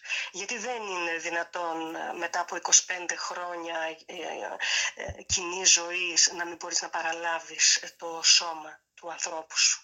Ποιος είσαι εσύ. Δηλαδή, ξέρετε, είχα και εγώ κάποιες συζητήσεις με ανθρώπους οι οποίοι είχαν εκπλαγεί από το πώς ε, χειρίστηκε το θέμα ο Κώστας και είχαν κάποιες αντιρρήσεις του τύπου «Μα ο Μινάς ποτέ δεν βγήκε να μιλήσει». Όχι, αυτό είναι λάθος. Ο Μινάς, ε, ε όπως σας είπα, στο, ε, απλώς ήταν ένας άνθρωπος διακριτικός που δεν ήθελε να, να ασχολούνται τα μέσα με τη ζωή του αλλά με το έργο του. Κάτι που το έχω κι εγώ, ας πούμε, και πολλοί άλλος κόσμος, πολλοί άλλοι συνάδελφοί μας. Ε, όμως, τον, στη ζωή του, στην καθημερινότητά του, δεν το έκρυψε ποτέ μα ποτέ μα ποτέ. Ε, και πριν από τον Κώστα, και εγώ γνώριζα άλλες δύο ε, σημαντικές σχέσεις στη ζωή του και ήταν πάρα πολύ άνετος με, για όνομα του Θεού δηλαδή, τι συζητάμε τώρα. Αλλά ε, μάλιστα υπάρχει ένα παράδειγμα μιας συνέντευξης που έδωσε σε, μεγάλη εφημερίδα και όπου μιλούσε για την ομοφιλοφιλία του αρκετό καιρό πριν από το θάνατό του και λογοκρίθηκε αυτή του η δήλωση από την ίδια την εφημερίδα. Βγήκε αργότερα μετά το θάνατό του ολόκληρη πια η συνέντευξη. Αυτό δείχνει αμέσως αμέσως ότι ήταν η κοινωνία ακόμα και ίσως εκείνη τα χρόνια λιγότερο έτοιμη στο να δεχτεί μια τέτοια ας πούμε ε, δήλωση. Όχι όμως ο Μινάς. Οπότε ήταν ε, πέρα για πέρα σωστή η τοποθέτηση του Κώστα, ο οποίος μάλιστα είχε πάρει και ένα βραβείο από... Ε, Μπράβο, τα Queer Awards. Είναι ναι. queer, έτσι κάποια βραβεία που είχαν δοθεί για queer ερμηνείες και τα λοιπά. Και ο Κώστας είχε αφιερώσει από σκηνή το βραβείο του στον Μινά. Δηλαδή τότε δεν κρύφτηκαν έτσι. τα παιδιά αυτά. Ναι. ναι. Ναι, ναι, ναι. Και για ποιο λόγο άλλωστε. Εξάλλου, ε, έστω και μετά θάνατον, το να ε, δοθεί αυτή η βοήθεια που είπατε είναι μια τεράστια προσφορά ε, προς όλους τους ε, καταπιεσμένους, προς όλους τους ανθρώπους που, που υφίστανται προπυλακισμούς, τεράστια προβλήματα με τις οικογένειές τους και όλα αυτά. Και δεν είχαν και ίσα δικαιώματα με τους ε, υπόλοιπους ανθρώπους. Ακριβώς, ακριβώς. Ναι. Επίσης να πω ας πουμε ότι ε, θύμωνε πάρα πολύ με τις άγριες οικονομικές συνθήκες κυρίως μέσα ε, στα χρόνια της κρίσης όπου αναγκάζονταν να δημιουργούν οι νέοι. Και έχω σταθεί μάρτυρα σε συζητήσεις όπου παθιασμένα υπερασπιζόταν το δικαίωμα των νέων ε, στις αμοιβές που δικαιούνταν ενώ βέβαια η άλλη πλευρά, η παραγωγή πάντα κοίταζαν να τις κατεβάσουν όσο το δυνατό περισσότερο. Ε, και αυτό ε, προφανώς επειδή Α είχε περάσει και εκείνος τα ίδια. Δηλαδή, εγώ ήξερα πολύ καλά σε ποιες συνθήκες δουλεύαμε στο ανοιχτό θέατρο παλιότερα. Τις είχαμε ζήσει μαζί όλες αυτές τις εποχές. Και σκεφτόμουν ότι το είχαμε συζητήσει μάλιστα, ότι μάλλον αντιδρούσε έτσι ακριβώς για να μην περάσουν τα νεότερα παιδιά αυτά που είχε ζήσει εκείνος. Υπερασπιζόταν λοιπόν αυτό το δικαίωμά τους ε, στο να, να ζουν και να, να εργάζονται και να αμείβονται με αξιοπρέπεια. Και ένα άλλο που έτσι ήθελα να πω είναι ότι τα τελευταία χρόνια επειδή ε, ε, είχε αρχίσει κάπως να αισθάνεται ότι τον ε, αφήνει η δύναμή του και παρόλο που είχε προχωρήσει, είχε οριμάσει καταπληκτικά ως ηθοποιός, ήταν ένας απίστευτος ρολίστας, οι σπουδαιότεροι ε, σκηνοθέτες εκείνον ζητούσαν, δηλαδή για ρόλους της ηλικίας του πια. Ε, ε, όμως ε, αισθανόταν ότι δεν ήταν ο παλιός του εαυτός. Ε, και επειδή πάντα είχε ένα σώμα τρομερά εκφραστικό, εξάλλου είχε σπουδάσει και όλα στη Γαλλία, ε, ένα πολύ σωματικό θέατρο, αισθανόταν ότι πια είχε μεγαλώσει και δυσκολευόταν να μάθει τα λόγια του έτσι όλα αυτά και ε, είχε πάθει κατάθλιψη. Θυμάμαι το τελευταίο καλοκαίρι που ε, περάσαμε μαζί ε, στην Εύβοια στο εξοχικό της αδερφής του. Πια τέλειωνε η μέρα, και έτσι αργά το απόγευμα είχαμε ξεμείνει οι δυο μας μέσα στη θάλασσα. Μας άρεσε να κάνουμε μπάνιο έτσι μέσα στα χρώματα του ηλιοβασιλέματος. Και ξαφνικά τον έπιασαν τα κλάματα. Ήταν μια απίστευτη στιγμή όπου σοκαρίστηκα γιατί δεν τον είχα ξαναδεί τόσο συντετριμένο και προσπαθούσα να, να, να, να, του δώσω δύναμη. Δηλαδή να, αυτά που, ε, που πίστευα, αυτά που σας είπα πριν από λίγο, ότι είναι ο σημαντικότερος ηθοποιός της γενιάς αυτή τη στιγμή, ότι έχει μπροστά του ένα λαμπρό μέλλον ρόλων κτλ. Αλλά εκείνος προφανώς κάτι διαστανόταν, γιατί ήμασταν τρεις μήνες πριν φύγει. Ή και αυτό να μην συνέβαινε, ενώ ότι αντιλαμβανόταν ότι δεν ήταν πια ο παλιός του εαυτός και αυτό του στήχησε τρομερά. Ο Κώστας ε, μου είπε ότι ίσως να ήταν και η κατάλληλη στιγμή που έφυγε με την έννοια ότι δεν, δεν θα του άρεσε να μην μπορεί πια να κάνει θέατρο. Δηλαδή το θέατρο ήταν, το θέατρο ήταν η ζωή του, δεν είχε άλλα χόμπι και ότι θα τον πλήγωνε όλο και περισσότερο η ναι. αδυναμία του. Να... Αυτό είναι μια μεγάλη αλήθεια. Ο ίδιος προφανώς γλίτωσε από όλη αυτή την ε, ε, θλίψη που τον είχε κατακυριεύσει ήδη από το 2011, ήδη από τις πρόβες του ε, Ηρακλή Μενόμενου. Εκεί είχα πρωτοδεί εγώ αυτά τα σημάδια. Και απλώς για μας, για την ε, δική μας αίσθηση απώλειας, λέμε ας ήταν εδώ και ας μην έκανε θέατρο. Γινόμαστε εγωιστές, ξέρετε, οι άνθρωποι. Σκεφτόμαστε από τη δική μας πλευρά και δεν ερχόμαστε έτσι τόσο εύκολα στη θέση του άλλου. Αλλά ο Μινάς με αυτή την ε, αιώνια εφηβεία, με αυτή την νεανικότητα που διέθετε και την αγάπη προς το νέο, το φρέσκο, το καινούριο κτλ. Ε, νομίζω ότι μάλλον δεν θα κατάφερνε να το διαχειριστεί εύκολα. Οπότε Ίσως κάπου ο Κώστας αυτό που λέει ακούγεται βέβαια σκληρό, αλλά τι να πω, ίσως είναι μια μεγάλη αλήθεια.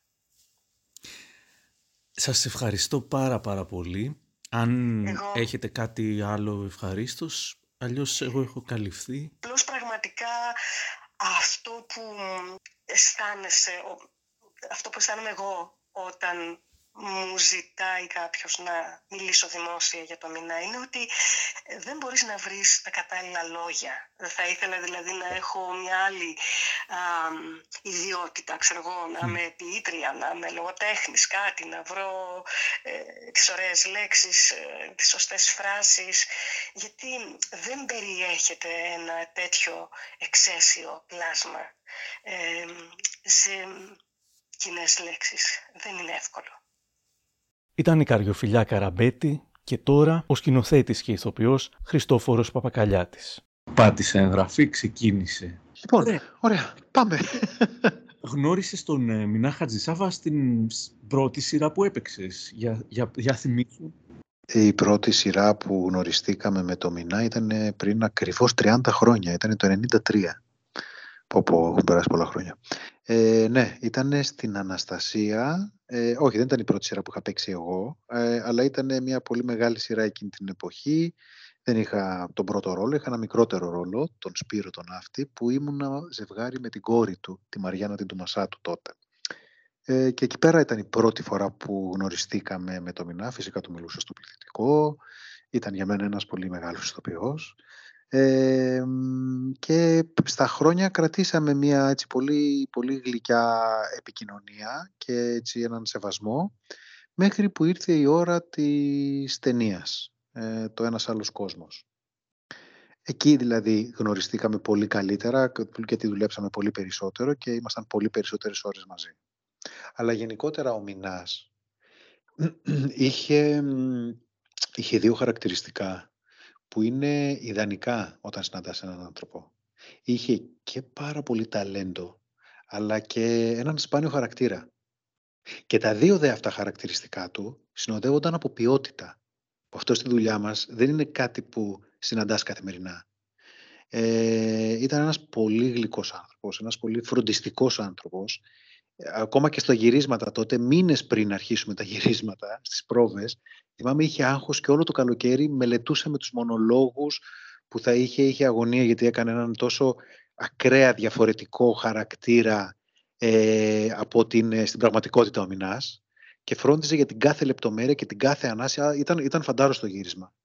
Και παράλληλα, ε, σαν ηθοποιός, του ζητούσε σένα και αυτό σου έδινε 100. Οπότε το μόνο που έχω να πω για το Μινά και σαν επαγγελματία αλλά και σαν άνθρωπο είναι μόνο καλά λόγια και ευγνωμοσύνη για αυτό το ρόλο που έπαιξε στην ταινία. Που πιστεύω ότι και στο εξωτερικό που δεν τον ξέρανε, στο εξωτερικό όλοι μου μιλούσαν για αυτό το χαρακτήρα και δεν μπορούσαν να φανταστούν ότι είναι ένας τόσο γλυκός άνθρωπος όσο είναι ο Μινάς. Ήταν, έπαιξε πολύ πιστικά. Πάρα πολύ. Πολύ, πολύ τρομακτικός. Με, μεταμορφωνότανε. Και ξέρεις, είχε τεράστια αγωνία. Δηλαδή με το ΚΑΤ γυρνούσε και μου έλεγε τώρα Είμαστε σίγουροι γι' αυτό. Τον έβλεπες και είχε αγωνία. Ήταν κάτι που ήταν και η εποχή τότε που ήταν λίγο τρομακτικό όλο αυτό. Και όλοι μας στην ταινία υπήρχαν στιγμές που φοβόμασταν, που καταπιανόμασταν με ένα τέτοιο θέμα. Ε, και ειδικά εγώ που δεν είχα καταπιαστεί με κάτι τέτοιο.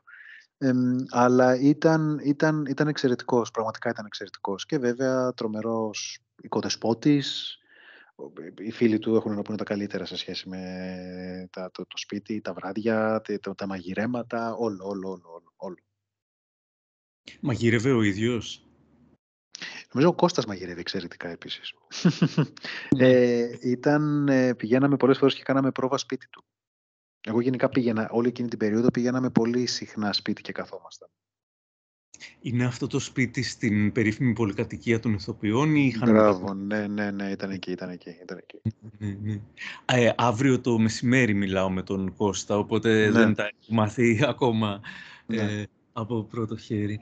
ήταν νομίζω η τελευταία του συμμετοχή στην ταινία. Ήταν δυστυχώς η τελευταία του συμμετοχή και έγινε πολύ έτσι απότομα και, και άγρια για όλους τους δικούς του ανθρώπους ε, αλλά και για μένα που δεν... Ήταν τη μέρα της press conference όπου ε, είχαμε μιλήσει την προηγούμενη μέρα και ξέρεις μου λέει μπορεί να αργήσω λίγο στην press conference okay, και πάμε για να ανακοινώσουμε την... Ήταν έτοιμη η ταινία. Ο Μινάς δεν είχε προλάβει να δει. Ήμουνα στο μοντάζ και είχα ετοιμάσει να, να δείξω την ταινία στους ηθοποιούς πριν. Ε, και του έλεγα περίμενε, περίμενε, τώρα θα δεις, είναι, βγαίνει πάρα πολύ καλό, θα πάθεις πλάκα με το μονόλογο σου. Στα... Είχε ένα μονόλογο που ήταν υποτίθεται με αυτήν την ομάδα ακροδεξιών και όλο αυτό που έλεγε έχω τρία μαγαζιά, τρία και ήταν συγκλονιστικός στο μονόλογο του. Και, του, και είχε αγωνία για αυτό το μονόλογο και του έλεγα μην ανησυχείς καθόλου. Ε, θα το δεις, τώρα θα το δεις. Πάμε να κάνουμε την press αύριο και πήγα στην press και δεν ερχόταν ο Μινάς. Και στην αρχή δεν μου πάνε τίποτα μπροστά στους δημοσιογράφους. Το κάναμε, τελείωσε μετά από δύο ώρες η πρέσβη και ήμασταν και η Καβογιάννη και εγώ και ο Μινά και εγώ και η Βακάλη, όλοι οι ηθοποιοί, οι Έλληνες. Και λέγαμε πού είναι ο Μινάς, τι συμβαίνει. Και τελικά είχε πάθει το, το κεφαλικό εκεί πέρα. Εκείνη την περίοδο. Εκείνη την ώρα. Πολύ, πολύ, πολύ αγριευτικό πράγμα.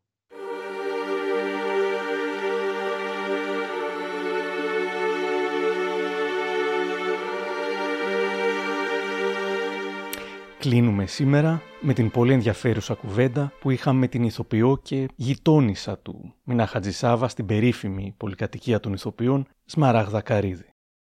Ηχογραφείς τώρα; Ναι. Ε, με το Μινά γνωριστήκαμε το 91 νομίζω ήταν η πρώτη μας γνωριμία. Εμείς ήμασταν ε, η φουρνιά που ο Γιώργος ο Μιχαηλίδης το, που είχε το ανοιχτό θέατρο και που έπαιζε ο Μινάς ήταν, είμαστε ανεφουρνιά στο Εθνικό που σχεδόν όλο το έτος πήγε στο ανοιχτό θέατρο μετά, δεν πήγε, πήγαμε σχεδόν ολόκληρο το έτος μας και φτιάξαμε την νεανική σκηνή του ανοιχτού θεάτρου. Όπου εκεί ήταν ο Μινάς τότε και ήταν και πάρα πολύ στα πάνω του τότε το ανοιχτό θέατρο, έκανε καταπληκτικές παραστάσεις και εμείς είμαστε τρομερά θαυμαστές και του Μινά και της Καριοφιλιάς και είχαμε δει όλα αυτά που ήταν ιστορικά τότε στο ανοιχτό. Το κρίμα που είναι πόρνη που είχαν κάνει το μηνά, τον θυμάμαι Κάλιμπαν στην τρικυμία, γυμνός και κατάμαυρος γιατί βαφόταν ολόκληρος από την κορφή μέχρι τα νύχια. Ε, το κρίμα το, του Λούλου, το πολύ κακό για τίποτα, ήταν παραστάσεις καταπληκτικές στο ανοιχτό τότε αυτές. Και εμείς ήμασταν θαυμαστές παιδιά της σχολής. Και τελικά πήγαμε όλοι σχεδόν στο ανοιχτό και έτσι γνωριστήκαμε με το Μινά, και όλη αυτή την, την ωραία παρέα που είχε τότε ο Γιώργος Μιχαηλίδης. Ε, με το Μινά είχα και την τύχη εγώ να παίξω, γιατί κάποια στιγμή που η καρδιοφιλιά δεν μπορούσε να πάει στη Θεσσαλονίκη να παίξει στον Άμλετ που έπαιζε με το Μινά, έκανα αντικατάσταση εγώ της καρδιοφιλιάς και βρέθηκα να παίζω με το Μινά Γερτρούδη Ανάμνηση, που ήταν ένα εμβόλυμο που είχε βάλει ο Μιχαήλιδης. Δεν ήταν η κανονική Γερτρούδη, την κανονική την έπαιζε η Χρύσα Ισπηλιώτη. Και ο ρόλος αυτός ήταν η μητέρα του Άμλετ ως ανάμνηση, όπως την είχε όταν ήταν μικρή. Και έτσι τον είχα για λίγο στα πόδια μου και τον αγκάλιαζα και τον είχα γιο. Και είχα, ε, ένιωθα τρομερό δέος που παίζουμε αυτόν τον άνθρωπο και ήμουν τόσο μικρή. Αλλά ο Μινάς έκανε να νιώθεις άνετα πάντα. Και, γιατί ήταν και ο ίδιος σαν παιδί. Ήξερε τόσα πράγματα για τη δουλειά και το θέατρο, αλλά ήταν σαν να μην τα ήξερε. Σαν να ήταν κάθε φορά ε, ε, ήταν πολύ περίεργη περίπτωση ανθρώπου. Ήταν σαν άγραφο χαρτί. Και ήταν πραγματικά σαν παιδί. Αν τον έβλεπες στις πρόβες, πώς άκουγε το σκηνοθέτη, ήταν σαν να μην ήξερε τίποτα και ξεκινούσε από την αρχή. Και δεν το έκανε ψεύτικα. Ήταν πραγματικό. Σαν πρίγκιπα τον θυμάμαι το μήνα. Και στη συνέχεια μείνατε και στον, στην ίδια πολυκατοικία; Μείναμε στην ίδια πολυκατοικία. Είχαμε πάρει ακριβώς το ίδιο διαμέρισμα. Εγώ από κάτω του, στον έκτο μηνάσμα τον Κώστα και εγώ στο από κάτω, γιατί εκείνη την εποχή που έψαχνα εγώ σπίτι, μου είπε ο Κώστας για, το, για αυτά τα διαμερίσματα, που είναι μια πολυκατοικία που την ονομάσαμε το σπίτι του ηθοποιού. γιατί αγοράσαμε ή νοικιάσαν κάποιοι πολλοί ηθοποιοί μέσα, είναι αρκετοί ακόμα εκεί. Και το έχουμε φανταστεί λίγο ότι γερνώντας θα ζούμε όλοι μαζί, θα βοηθάει ένας τον άλλον. Θα είναι σαν το, σαν το σπίτι του ηθοποιού, αλλά που το έχουμε φτιάξει μόνοι μας, ξέρεις. Ε, και θυμάμαι τις Κυριακές κάθε μεσημέρι Κυριακής κάνανε κάτι σαν μπραντς, τσάι, καφέ στο σπίτι του Μινά και του Κώστα και μαζευόμασταν όλοι τις πολυκατοικίες. Ήταν ανοιχτό σπίτι δηλαδή που πηγαίναμε τις Κυριακές ε, να πιούμε τον καφέ και το τσάι και όλα αυτά. Και κάνανε και τρομερά τραπέζια πάντα, γιατί ήταν γκουρμεδιάριδες. Ο Κώστας μαγειρεύει ασύλληπτα και το κάνουν σχεδόν επαγγελματικά, δηλαδή παίρνανε από ειδικά μαγαζιά τελικατέσεν, πολύ ειδικά προϊόντα που σου κάναν παρουσίαση με λεπτομέρειες και με ιεροτελεστία και κάναν τρομερά τραπέζια και τρώγαμε. Ε, ζεις ακόμα στην ίδια πολυκατοικία; Όχι, έχω φύγει, έφυγα από εκεί. Ναι. Ε, υπήρχαν και άλλοι που έμεναν εκεί, ας πούμε, ήταν ο Λουδάρος ή Ο Λουδάρος, ο οποίος έχει φύγει, έχει μείνει, η Βίκη Βολιώτη έχει φύγει και αυτή, αλλά έχουν μείνει ακόμα, είναι και ο Μιχάλης ο Μαρίνος και η Λέχου και ο Χρανιώτης, ε, ο Κώστας μένει ακόμα εκεί, ο Φαλελάκης, μένουν και άλλοι εκεί. Δεν ξέρω ποιος άλλος έχει μείνει, αλλά τότε ήμασταν πολλοί Εξού και κάναμε και κάτι ωραία Χριστούγεννα και Πρωτοχρονιές, όπου ερχόντουσα στο σπίτι μου και έλωνα πολλά τραπέζια από, την, από τον ένα τοίχο μέχρι πέρα και τρώγαμε και τις παραμονές αφήναμε δώρα ο ένας στην πόρτα του άλλου. Δηλαδή αυτός όσο κράτησε αυτό το αμερικάνικο όνειρο ε, ήταν ωραία. Ε, αληθεύει ότι είχε και στην ταράτσα α, πισίνα, τζακούζι; Έχει μια πισίνα πολύ μεγάλη, κανονική δηλαδή, δεν είναι, ε, ξέρεις, γούρνα. Και, και εκεί συναντιόμαστε και κάνουμε τα μπάνια μας τα καλοκαίρια. Έχει μια μεγάλη πισίνα. Είναι, είναι ένα πολύ ωραίο κτίριο εκεί στην Ακαδημία Πλάτωνος, το οποίο το ανακάλυψε ο Γιάνναρης νομίζω, ο σκηνοθέτης, που έμενε στον 8ο.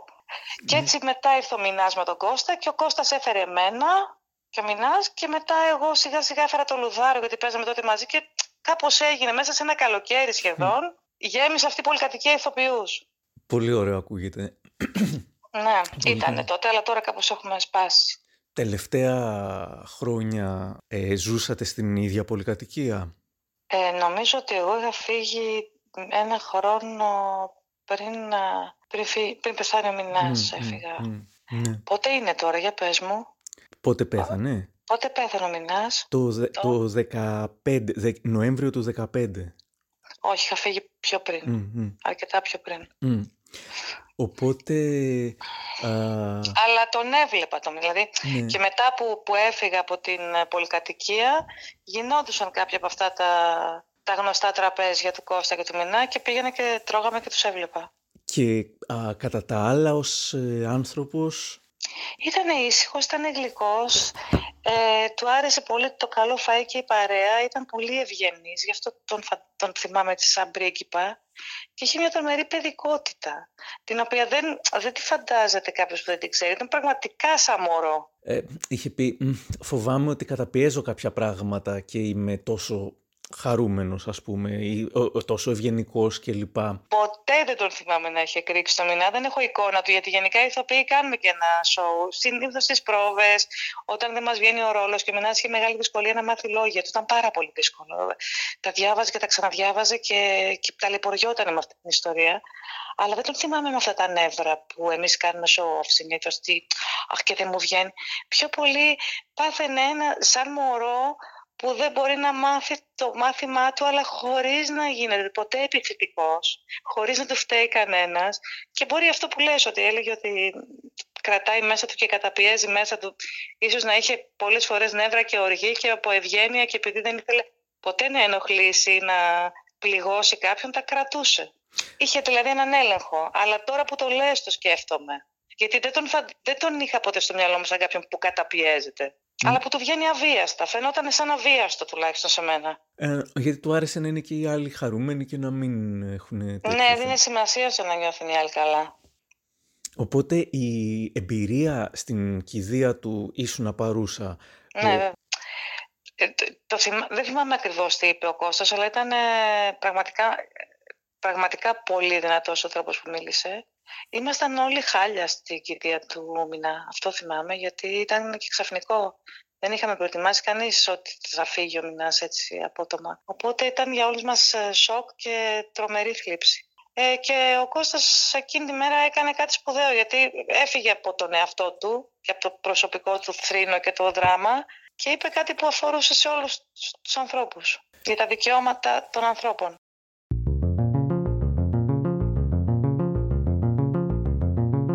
Κάπου εδώ τελειώσαμε. Αν θέλετε να μας ακούτε, ακολουθήστε μας στο Spotify, τα Google ή τα Apple Podcasts. Για χαρά!